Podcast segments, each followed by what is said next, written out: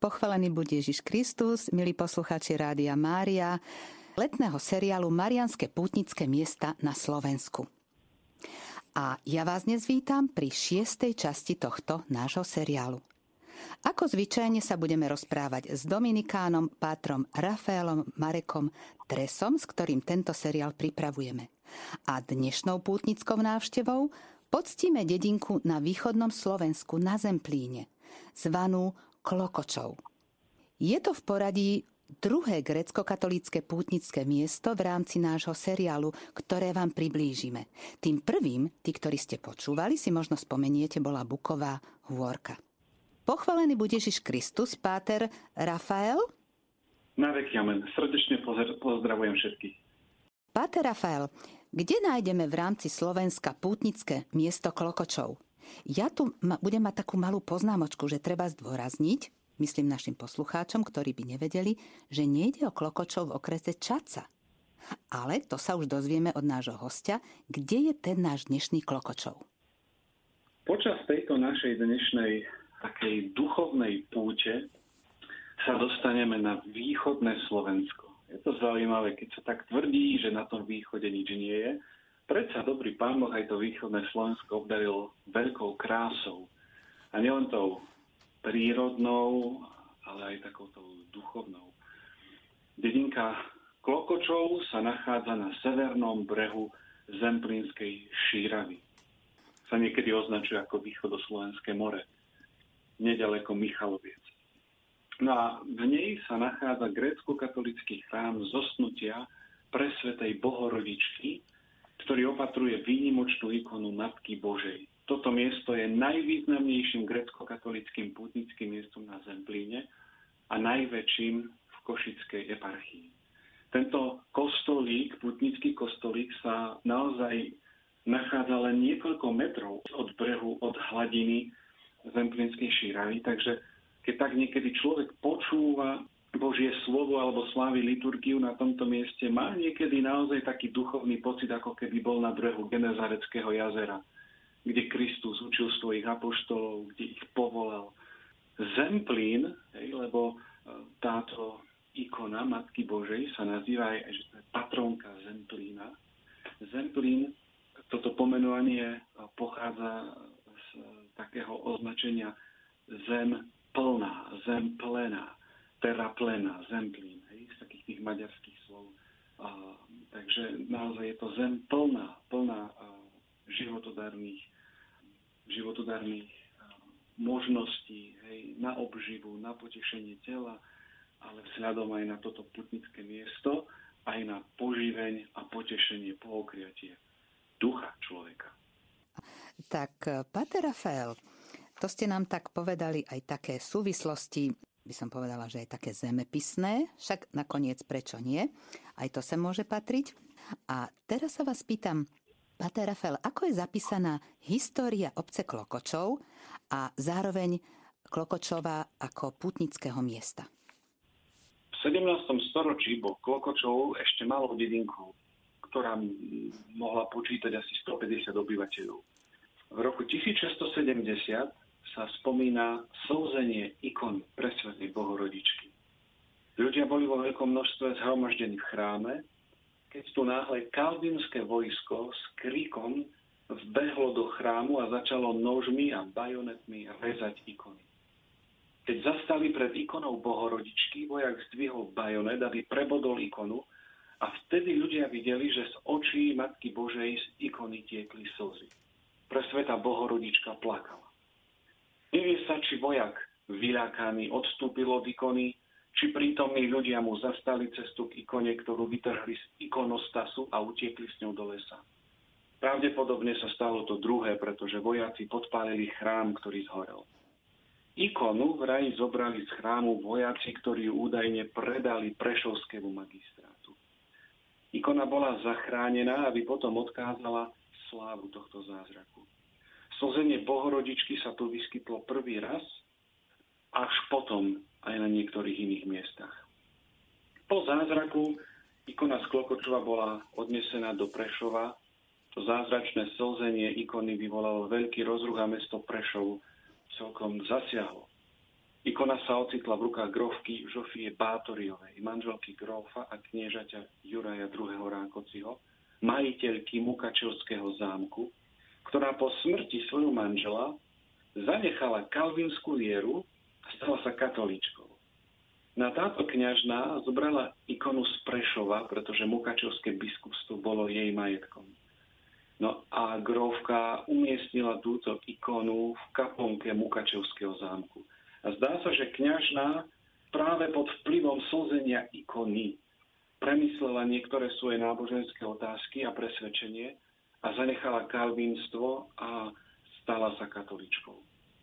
No a ako sme vraveli, že táto grovka Žofia Bátoriová umiestnila túto klokočovskú ikonu najprv v kaponke Mukačovského zámku, v podstate ako v svojich súkromných priestoroch, kde bola vo veľmi veľkej úcte. Ozdobila ikonu množstvom drahokamov, rubínov, smaragdov, diamantov a neobyčajne drahými látkami, takže mala k nej veľmi veľkú úctu. Ikonu musela vziať z Prešova veľmi skoro po zázraku, pretože slzenie bolo v roku 1670 a táto grovka zomrela v roku 1680. Pater Rafael, toto ste nám načetli takú, povedala by som, prvú časť tohto príbehu o ikone, pretože tento príbeh, tá história tej ikony je veľmi bohatá a dosť komplikovaná, až zamotaná, takže pokračujme ďalej v tej histórii. Aký bol ďalší osud tejto ikony? Čo sa týka ďalších dejov, ktoré sa odohrali s touto posvetnou ikonou, tak predovšetkým treba povedať, že po smrti spomínanej kňažnej Bátoriovej Klokočovská ikona ostala v zámockej kaponke Mukačovského zámku. Majiteľom zámku sa stal jej syn František I. Rákoci, ktorý skoro zomrel. Vdova po ňom, Ilona z Rímska, sa vydala za Imricha Tökeliho, ktorý začal povstanie proti Habsburgovcom, no a po likvidácii povstania utiekol do Turecka. Jeho manželka Ilona z Rímska roku 1688 odišla z Mukačeva do Viedne a roku 1692 odišla za svojim manželom do Turecka. A medzi svojimi drahocenosťami odnesla aj Klokočovskú ikonu. Lenže čoskoro tam však zomrela v roku 1703. Ďalej potom jej syn z prvého manželstva, známy nám ako František II. Rákoci, ktorého ostatky sú pochované v krypte domu Sv. Alžbety v Košiciach. Začal nové povstanie proti Habsburgovcom. No a on priniesol Klokočovskú ikonu z Turecka a znovu ju uložil do kaponky Mukačevského zámku. Po potlačení tohto Rákocieho povstania a obsadení Mukačevského zámku císarským vojskom bola Klokočovská ikona odnesená ako vojnová korisť do Viedne do tamojšej cisárskej kaplnky. Hneď na to sa ozvalo mesto Prešov a robilo si nároky na milostivú ikonu. Pravdepodobne pod vplyvom prešovských biskupov kráľovna Mária Terezia ako veľký dobrodinec východného obradu prikázala zhotoviť kópiu Klokočovskej ikony a túto že jej syn Jozef II poslal do Prešova. Originál však tejto zázračnej ikony ostal vo Viedni na cisárskom dvore. Kópiu ikony namaľoval maliar Kramer a ikona bola slávnostne prenesená a odozdaná mestu Prešov. Tak v roku 1789 Prešov po 119 rokoch mal znovu ikonu prečistej bohorodičky z Klokočova aspoň v jej kópii. Ako historická pamiatka vysela na stene v expozičnej sieni magistrátu. Odtiaľ si ju potom vyžiadal prešovský biskup Ján Válaj ktorý ju vložil do zlatého rámu, umiestnil v biskupskej kaplnke požehnaním 12. augusta roku 1907. Po zakázaní grecko-katolíckej cirkvi v roku 1950 sa rezidencia biskupov v Prešove dostala do rúk pravoslávnej cirkvi. No a ikona tiež. V rámci reštitúcií pri odovzdávaní biskupskej rezidencie pôvodnému majiteľovi grecko-katolíckej cirkvi teda sa však prvá kópia ikony nevrátila. Preto sa v súčasnosti v Klokočove nachádza druhá kópia, kópia teda kópie, ktorú pre Klokočov namaľoval z Prešovskej kopie významný maliar ikon Ignác Roškovič. V roku 1948 za veľkej účasti veriacich bola vlastne táto korunovaná ešte zlatými korunami pomocným biskupom blahoslaveným Vasiom Hopkom. V súčasnosti vlastne prebieha otázka ohľadom toho, či sa vôbec niekde dá nájsť alebo dohľadať ten pôvodný originál. Že teda nie je kópia kópie, alebo kópia originálu, ale ten pôvodný originál slziacej ikony a zatiaľ všetky indície, ktoré sa k tomuto, k tejto otázke dajú dohľadať, alebo všetky možnosti zatiaľ nasvedčujú k tomu, že sa s najväčšou pravdepodobnosťou ten originál tej pôvodnej ikony nachádza v grecko-katolíckej cirkvi v Jaroslavi, v Poľsku, blízko Lublina. A zatiaľ sú to naozaj dohady, zatiaľ sú to iba také otázky, ktoré na základe štúdia, štýlu, postavenia, použitých farieb a rôznych iných vecí, ktoré vlastne tvoria túto ikonu, sa prišlo do, k tomu, že asi s vysokou pravdepodobnosťou je práve milostivá, milostivá ikona ktorá slzila pôvodne v Klokočove Poľsku. Tak môžeme povedať, e, že vlastne tá cesta tej ikony bola taká až priam dobrodružná. A keby ste neboli spomenuli Páter Rafael, aj to finále, aj keď je tam ten veľký otáznik, že či je to originál, tak ja si myslím, že našim poslucháčom by to vrtalo v hlave, že je to druhá kópia, čo je s tým pôvodným originálom. Tak ja si myslím, že ste čiastočne ich, e, by som povedala, nejasnosti alebo ten otáznik v ich hlave čiastočne uspokojili a predpokladám, že sa to, jak hovoríte, ešte môže skúmať a ešte to môže výsť najavo.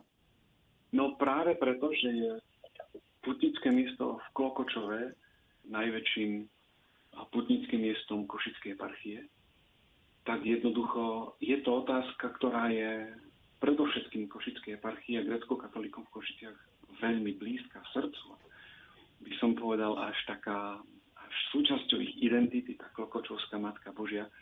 Naozaj, povieme si asi trošku na záver, že čo sa potom stalo a že ako pred pár rokmi na výročie slzenia aj pápež pristúpil k takému zvýrazneniu tejto, tejto svetej bohorodičky. Naozaj sú isté kroky, ktoré naozaj vedú k tomu, aby sa tieto veci vyjasnili. No ale je to asi otázka budúcnosti, otázka výskumov, otázka ľudských dohovorov a naozaj otázka Božej vôle. presne, presne tak. Áno. Tak, milí poslucháči, aj Páter Rafael, teraz si dáme chvíľku hudby a potom v ňom budeme plynule pokračovať ďalej. No, predtým sme si povedali pred touto hudobnou pauzou také zaujímavé veci o, mm, o histórii tej ikony, okolo ktorej sa vlastne stále točí reč v našom rozhovore, lebo je to vlastne súčasťou a najdôležitejšou súčasťou toho putnického miesta v Klokočove.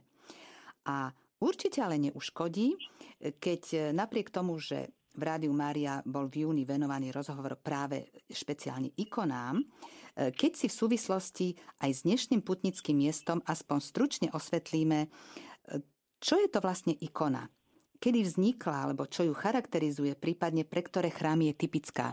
Taký vzhľad by som povedala do tematiky, taký základný vzhľad do tematiky ikon. Nech sa páči, Páter Rafael. V prvom rade treba povedať, že ten pojem ikona pochádza z gréckého slova eikon, čo znamená obraz, Hej, možno, možno práve niektorí viete, že aj pomenovanie alebo meno Veronika pochádza práve z tohto základu ikona. Hej, Vera, ikon, pravý obraz.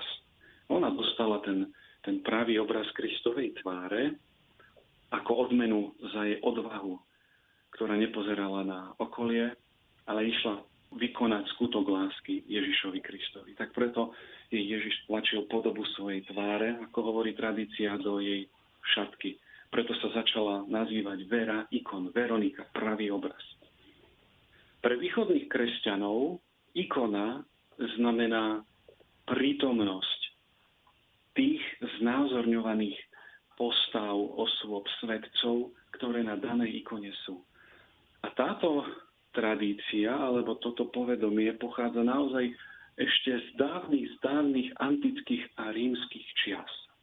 A to z toho dôvodu, že pre platnosť v rímskom svete, pre platnosť akéhokoľvek právneho, súdneho alebo iného aktu, bola nevyhnutná prítomnosť cisára. No ale akým spôsobom zabezpečíme, že ten cisár bude v jednom momente prítomný na tých všetkých miestach, kde sa v rímskej ríši vykonávali rôzne súdne procesy.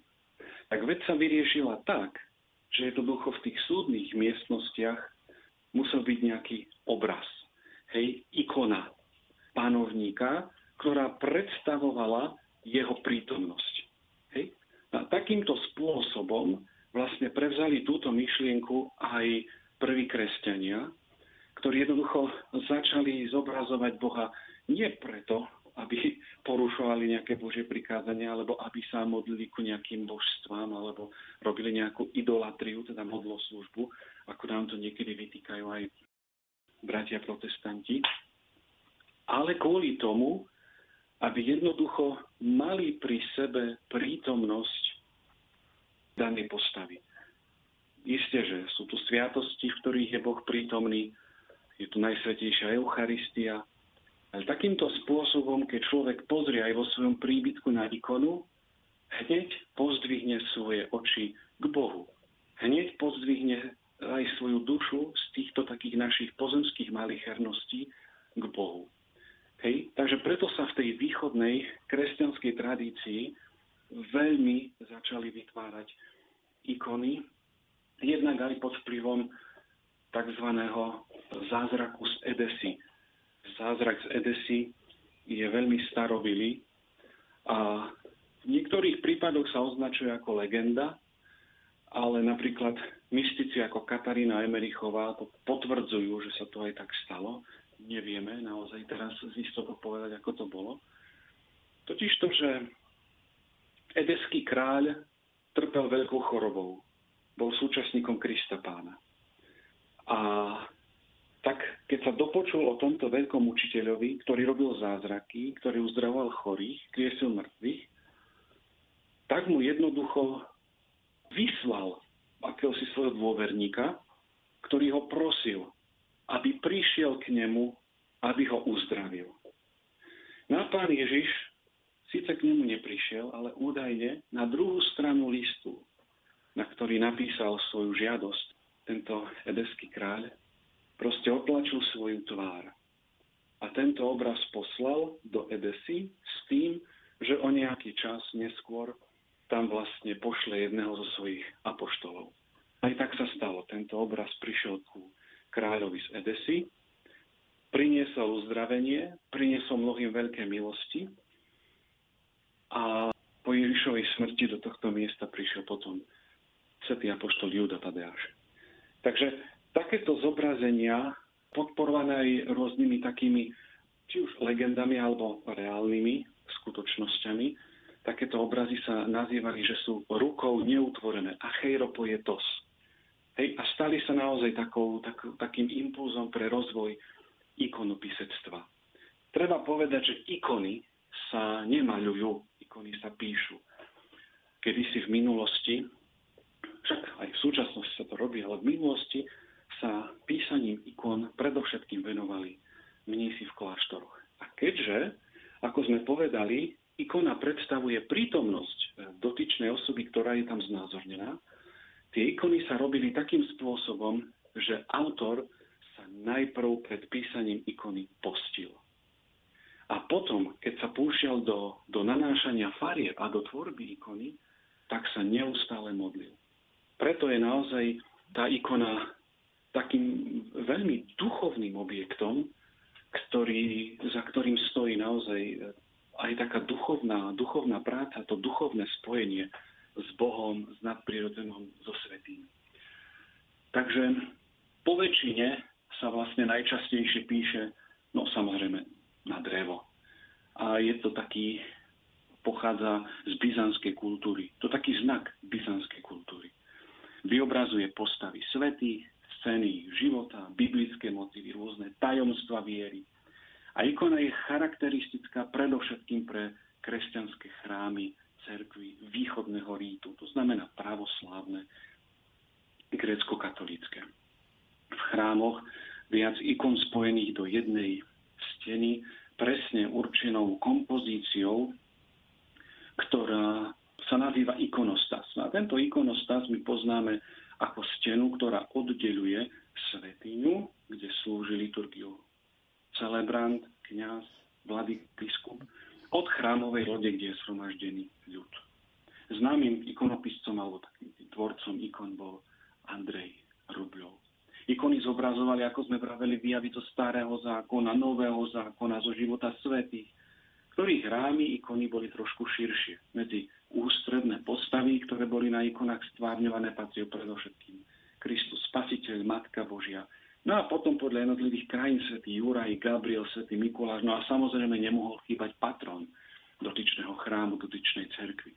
A bola to vlastne maľba na dreve, ktorá obsahovala v sebe špecifickú maliarskú techniku a mala taktiež osobitnú maliarskú poetiku. Lebo v tých ikonách naozaj je vpísaná teológia. Kto chce rozumieť ikone, musí rozumieť písmu, musí rozumieť otcom, musí rozumieť životom svetých. Hej. To nie je len taký obyčajný obraz. Ikony sú na to, aby nám pomáhali modliť sa. A práve cez tú symboliku, ktorá tam je uvedená, nám to pomáhajú meditovať a rozjímať nad tými rôznymi tajomstvami, ktoré daný obraz, e, daná ikona naozaj predstavujú. Poetika ikony vychádzala z tradičnej byzantskej estetiky. Zobrazovala protiklad. Dobro, zlo, svet nadzem, nadzemský, pozemský.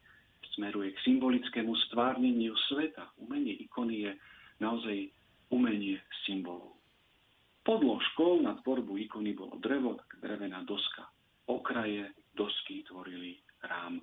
Na drevo sa nalepilo špeciálne tkané jemné plátno, potom sa naniesol kriedový podklad, aby plocha bola rovná a hladká. No a pri vzácných ikonách sa ako podklad používal alabaster. Na maľovanie sa používali prírodné pigmenty, ktoré sa miešali s vaječnou hmotou ako spojivom. Vaječná tempera sa to nazýva. Ako pozadie sa vo vzácnejších ikonách používalo plátkové zlato, ktoré sa lepilo napríklad cesnakom. Na chudobnejších ikonách sa používali žlté farby. Hotová ikona sa pretrela potom lakom. Lak však po stáročiach stmavol. Až v 20. storočí veci prišli na to, ako tento ochranný lak zotrieť a obnoviť pôvodný sľad ikon. Na ikonách obdobie Andreja Rubľova, to znamená pomedzi 14. 15. storočím, sa používali prírodné pigmenty. Až majster Dionys začal vo svojich ikonách používať aj modrú farbu. Postup maľovania ikony pomocou enkaustiky sa od prvého variantu líšil druhom a technikou nanášania farieb. Podklad bol rovný, tu sa však maľovalo pigmentmi rozmiešanými vo včelom vosku. Po nanesení farieb, nanášali sa vedľa seba, sa po doske prechádzalo horúcim plechom, aby sa farby zjemnili. Na kvôli ochrane sa po nanesení laku na ikonu dával kryt. Na vzácných ikonách často strieborný a zdobený drahokamami na chudobnejší z medeného plechu. Kryli sa len neviditeľné časti ikony a po stáročiach spôsobilo zošúchanie farieb a poškodenie ikony v oblasti tváre a rúk. Tento spôsob úpravy ikon využívali najmä v byzantskom období. U nás sa to veľmi s tým nestretávame, ale napríklad v susednom Poľsku tento zvyk prešiel aj do rímskokatolických obrazov a oltárov, kde sa vzácnejšie obrazy obaľovali takými striebornými alebo zlatistými plátmi, krytmi, ktoré zakrývali niektoré časti tela dotyčných e, svetcov. A to práve kvôli tomu, aby dodali takú znešenosť dotyčnému svetcovi. Hej. U ikon to bolo v spočiatku naozaj praktické, lebo Jednak tie ikony častokrát boli vystavené aj nad vstupom do chrámu, hej? A tak aby sa chránil trošičku aj pred nepriazňou počasia daný obraz, daná ikona, tak boli takto chránené. Ale neskôr to prešlo aj do takéhoto, povedzme, honorového obaľovania ikon a obrazov s drahými kovmi, kvôli tomu, aby sa zvýšila naozaj vážnosť danej ikony.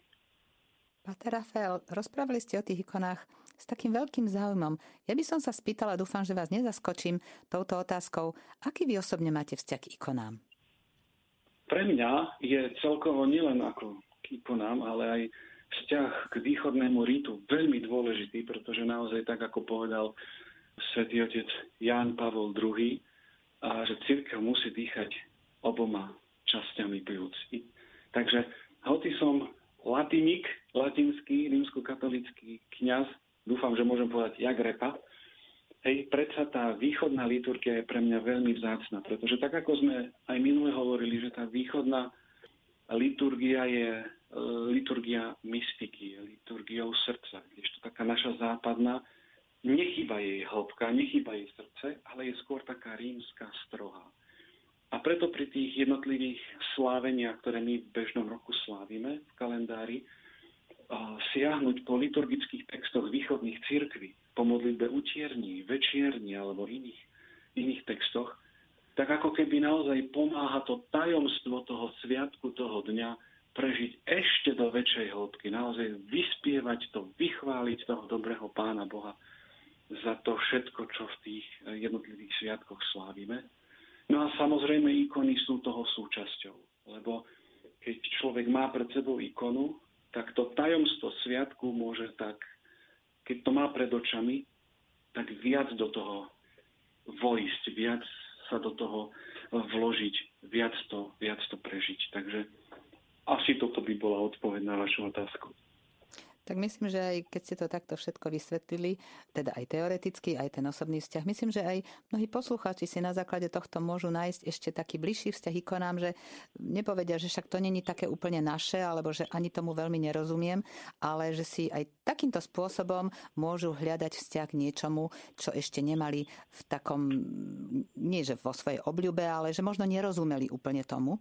Takže určite aj verím, že aj toto padne na úrodnú pôdu. Aj to je vlastne našou úlohou e, rády, e, keď ide do éteru, nejaká informácia, ktorá môže byť aj z takéhoto pohľadu užitočná. Pater Rafael, Ideme teda opäť na ten Klokočov, veď nakoniec toto súviselo s Klokočovom, ale už zase tak konkrétnejšie.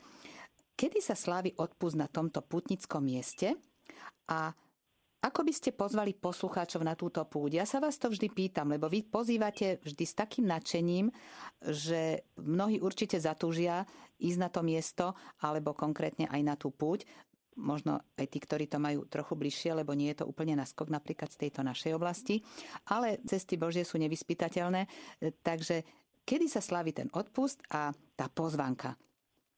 asi pol hodinu pred touto našou reláciou, pred týmto našim stretnutím som sa zhováral s jedným mojim blízkym priateľom, bohoslovcom grecko-katolickým, ktorý aktuálne sa nachádza v Klokočove a písal mi, že už pripravujú odpust. Hej, to znamená, že práce na, na príprave odpustu, ktorý bude v najbližší víkend, už sú v plnom prúde.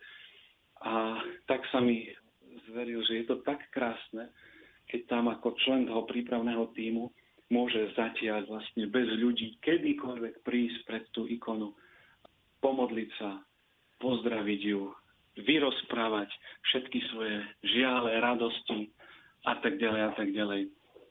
Takže odpust e, sa na tomto mieste slávi na sviatok zosnutia pre Svetej Bohorodičky. To znamená, to je, my to slávime ako rímskokatolíci, ako sviatok na nebo vzatia Matky Božej a je to 15. august, kedy vlastne prichádzajú pútnici vzdať úctu Klokočovskej Pane Márii. Pápež Pius XI udelil Klokočovu právo usporiadávať odpustové slávnosti s možnosťou získavať plnomocné odpustky. Po druhej svetovej vojne až do likvidácie grecko-katolíckej cirkvi sem chodili 10 tisíce putníkov. V roku 1956 vladyka Gojdič vysvetil novú kaponku zasvetenú Sviatku zvestovania. V 48. vladyka Hopko korunoval ikonu a zasvetil pod ochranu Bohorodičky celý slovenský národ.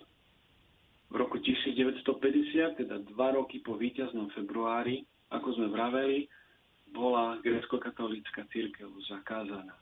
Vtedy sa úcta k Bohorodičke preniesla až za oceán do mesta Hamilton v Kanade. A vznikol tu nový chrám aj s ďalšou kópiou ikony. Grecko-katolíci sa potom do, Kloč, do Klokočova pardon, vrátili až v roku 1968. Správcami farnosti sa vtedy stali redemptoristi, ale činnosť cirkvi sa vtedy ešte nemohla rozbehnúť naplno. Až po revolúcii v roku 1989 však grecko-katolická církev získala úplnú slobodu. Ikona vtedy putovala po všetkých farnostiach Prešovského arcibiskupstva po vzniku Košickej eparchie sa Klokočov stal jeho hlavným putnickým miestom a odpusty sa slávia pri príležitosti zosnutia pre Svetej Bohorodičky. Od roku 2009 sa modlíva zasvedcujúcu modlitbu za upevnenie rodín pri kopiach Bohorodičky, ktoré sú v každom chráme eparchie a taktiež každý mesiac sa veriaci tiež modlia za uzdravenie. V roku 2019 na 350. výročie slzenia putovala ikona Bohorodičky po všetkých 95 farnostiach Košickej eparchie. A v nedeľu 3. októbra roku 2021 sa v grecko-katolíckej cirkvi na Slovensku prvýkrát slávil nový sviatok s titulom Pamiatka zázračnej klokočovskej ikony presvetej Bohorodičky, patronky Zemplína. To je oficiálny názov tohto sviatku. Sviatok totiž to bol ustanovený dekrétom Kongregácie pre východné církvy, vydaného vo Vatikáne, dňa 21. novembra roku 2020. A ako sa v dekrete uvádza, východní kresťania sa v každej dobe vyznačovali osobitnou úctou k presvetej Bohorodičke, o čom vydávajú jasné svedectvo jej ikony, z ktorých mnohé sú považované za divotvorné. Na základe žiadosti metropolitu Prešovskej metropolie sú juris arcibiskupa Jana Babiaka a rady hierarchov, ktorú vedie, bol pri príležitosti práve spomenutého 350. výročia zázračného slzenia ikony Presvetej Bohorodičky v Klokočove do liturgického kalendára miestnej cirkvi na Slovensku zaradený sviatok tejto ikony. Kongregácia pre východné cirkvy na základe právomocí, ktoré jej udelil najvyšší veľkňaz František, láskavo vyhovuje prozbám najdôstojnejšieho žiadateľa a novému sviatku prideľuje titul Pamiatka zázračnej klokočovskej ikony presvetej Bohorodičky, patronky Semplína. V dekrete sa tiež stanovilo, že tento nový sviatok sa má každoročne sláviť v prvú nedeľu v mesiaci október.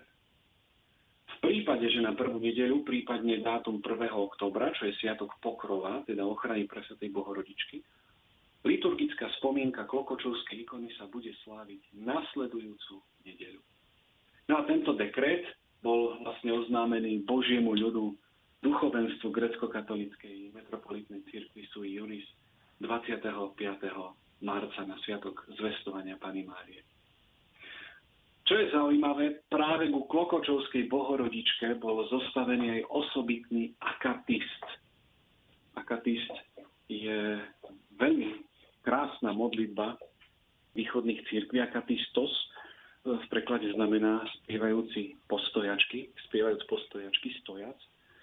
Znamená, že to je, to je hymnus, spev, oslavný spev, chválospev východných církví, k rozličným svetcom, tak ako sme vraveli, že sa robia ikony eh, tajomstiev, viery tajomstiev, ktoré sú udalosti, ktoré sú opísané v písme alebo konkrétnych svetcov, tak každý jeden z nich má tzv. Akatist. To je dlhý spev, spieva sa to v celku okolo možno aj 40 minút. Ale čo je zaujímavé, my keď si kupujeme knižky k našim svetým, to je veľmi také zvláštne, ale my tam v tých našich knižkách rímskokatolických máme vždycky modlitby. Daj, vypros, zabezpeč, udeľ a tak ďalej a tak ďalej. Kdežto tento akatist je ospievaním čnosti tých, tých, tých svedcov, ospievaním tých tajomstiev, ktoré ich priviedli k blaženosti. A mne sa toto veľmi páči, že to aj v tých modlitbách k svetcom to nie je len o to, že neustále daj, daj, daj, ale čo tak, keby sme ich išli chváliť, ospievať a zvelebiť Pána Boha za to všetko, čo, čo v ich živote dokázal, za to všetko, čím nám môžu byť príkladom. A v tomto sú tie akatisty veľmi pekné. Takže aj tento akatis ku Kolkočovskej e, bohorodičke sa vyznačuje veľmi takou citlivosťou. A v tej modlitbe je naozaj ospievaná celá história tejto ikony. A ako je zvykom, že sa pri jednotlivých textoch, ktoré sa v akatistoch modlia, opakuje počas celého akatistu, povedzme to refrén, alebo nejaká znielka, alebo niečo, čo, čo je takým, takým nositeľom tej, tej modlitby, tak pri akatiste ku Klokočovskej bohorodičke je tam veta Raduj sa, matka plačúca, ale neopúšťajúca.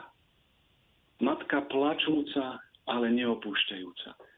Matka, ktorá plače nad tým, čo robia jej deti, ale ich nikdy neopúšťa. Matka, ktorej aj osudy tej ikony boli také rôzne, že sme si povedali naozaj, že to bola cestovateľka, tá Matka Božia Klokočovská. Ale aj keď proste v Klokočove sa nachádza kopia kopie, predsa je to matka neopúšťajúca. Naďalej tých všetkých ľudí, ktorí zo Zemplína prichádzajú k nej, vyjadriť svoje túžby, svoje prozby, bolesti, ťažkosti, naďalej ich všetkých tam príjma, otvára svoju náruč. A hoci pri rôznych zjaveniach, ktoré, ktoré aj církev schválila, vidíme, že Matka Božia plače. Vidíme, že Matka Božia no nie je spokojná so životom svojich detí, lebo nejdu verne podľa ustanovení jej syna. Plače, ale neprestáva sa o tie deti starať. Neprestáva ich napomínať. Neprestáva byť pri nich. Neprestáva ich naďalej chrániť a odozdávať svojmu synovi. Takže keď máme urobiť pozvánku na toto putnické miesto, či sú naši poslucháči rímsko-katolíci alebo grécko-katolíci, alebo možno aj neveriaci, hľadajúci alebo ateisti. Jednoducho, návšteva tohto miesta môže byť naozaj tak spojená jednak s tým, že si človek môže obzrieť aj to pekné spojenie toho prostredia Zemplínskej šíravy s kostolom a chrámom, ktorý je prejavom naozaj niekoľko storočí trvajúcej viery.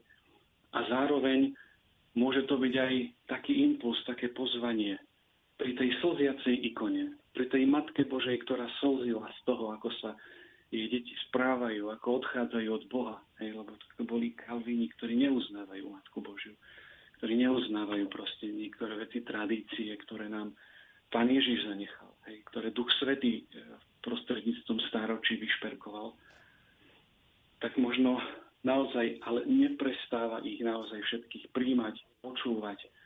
A tak s tým všetkým, čím sa v živote boríme, s tými našimi ťažkosťami fyzickými, ale aj duchovnými, hej, s tými možno našimi náboženskými nejasnosťami, s tými našimi problémami morálneho života.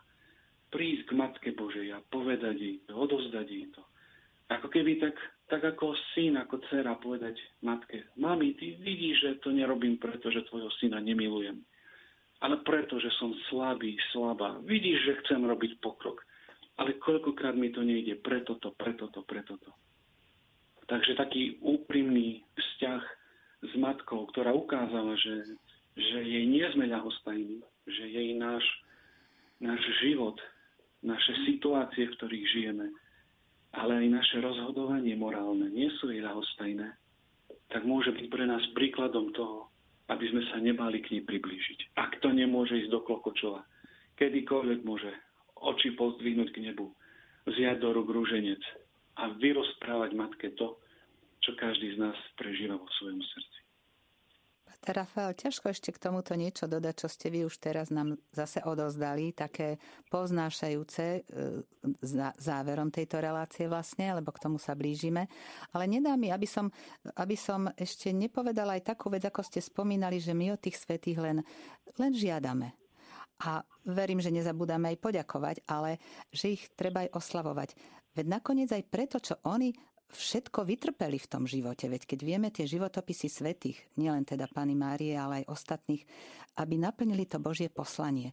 Že aké to bolo nesmierne utrpenie, ktoré oni museli prekonávať.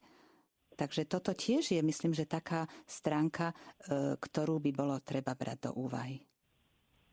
Určite je veľmi dôležité aj pri týchto všetkých našich e, pobožnostiach a zbožnostiach e, voči svetým nezabúdať, že predovšetkým treba chváliť stvoriteľa, až potom stvorenie. Lebo naozaj aj to všetko, čo sa v nich udialo, bolo jedine výsledkom ich spolupráce s veľkou Božou milosťou. Takže každý jeden svetec je živé a žité evanílium. My, my preto si uctívame tých svetých, preto nám ich církev dáva pred oči, pretože oni dokonalým spôsobom vo svojom živote sa pripodobnili Ježišovi Kristovi. Hej? My ich vidíme ako našich bratov, ako naše sestry, ktoré si prešli kadečím a zvládli to práve kvôli ich spojeniu s Bohom. A my, keď sme na tejto ceste, tak sa práve povzbudení príkladom a posilnení príhovorom svetých môžeme do toho nášho nebeského kráľovstva a do toho nášho pripodobňovania sa Ježišovi Kristovi uberať s väčšou istotou, s väčším pokojom a naozaj s takou posilnenou nádejou, že Boh môže pracovať a vie pracovať aj s nedokonalými nástrojmi. Milí poslucháči Rádia Mária, a to už je naozaj záver našej dnešnej relácie z cyklu Marianské putnické miesta na Slovensku. Ale ešte mi predsa nedá pripomenúť si na záver úryvok zo starej klokočovskej piesne. Zdastav sa a počúvaj, blízky i ďaleký, znameniam Boha i divom pravekým. Tak tešíme sa na stretnutie s vami opäť na vlnách Rádia Mária Slovensko a ja veľmi pekne ďakujem môjmu hostovi Pátrovi Rafaelovi Marekovi Tresovi, že opäť prijal pozvanie do našej relácie. Bolo mi cťou a potešením. Ďakujem všetkým pekne za pozornosť. Technickú podporu dneska, aby to všetko dobre správne fungovalo, mi robil Matúš Hrnčiar a reláciou som vás prevádzala ja, Sonia Raceková.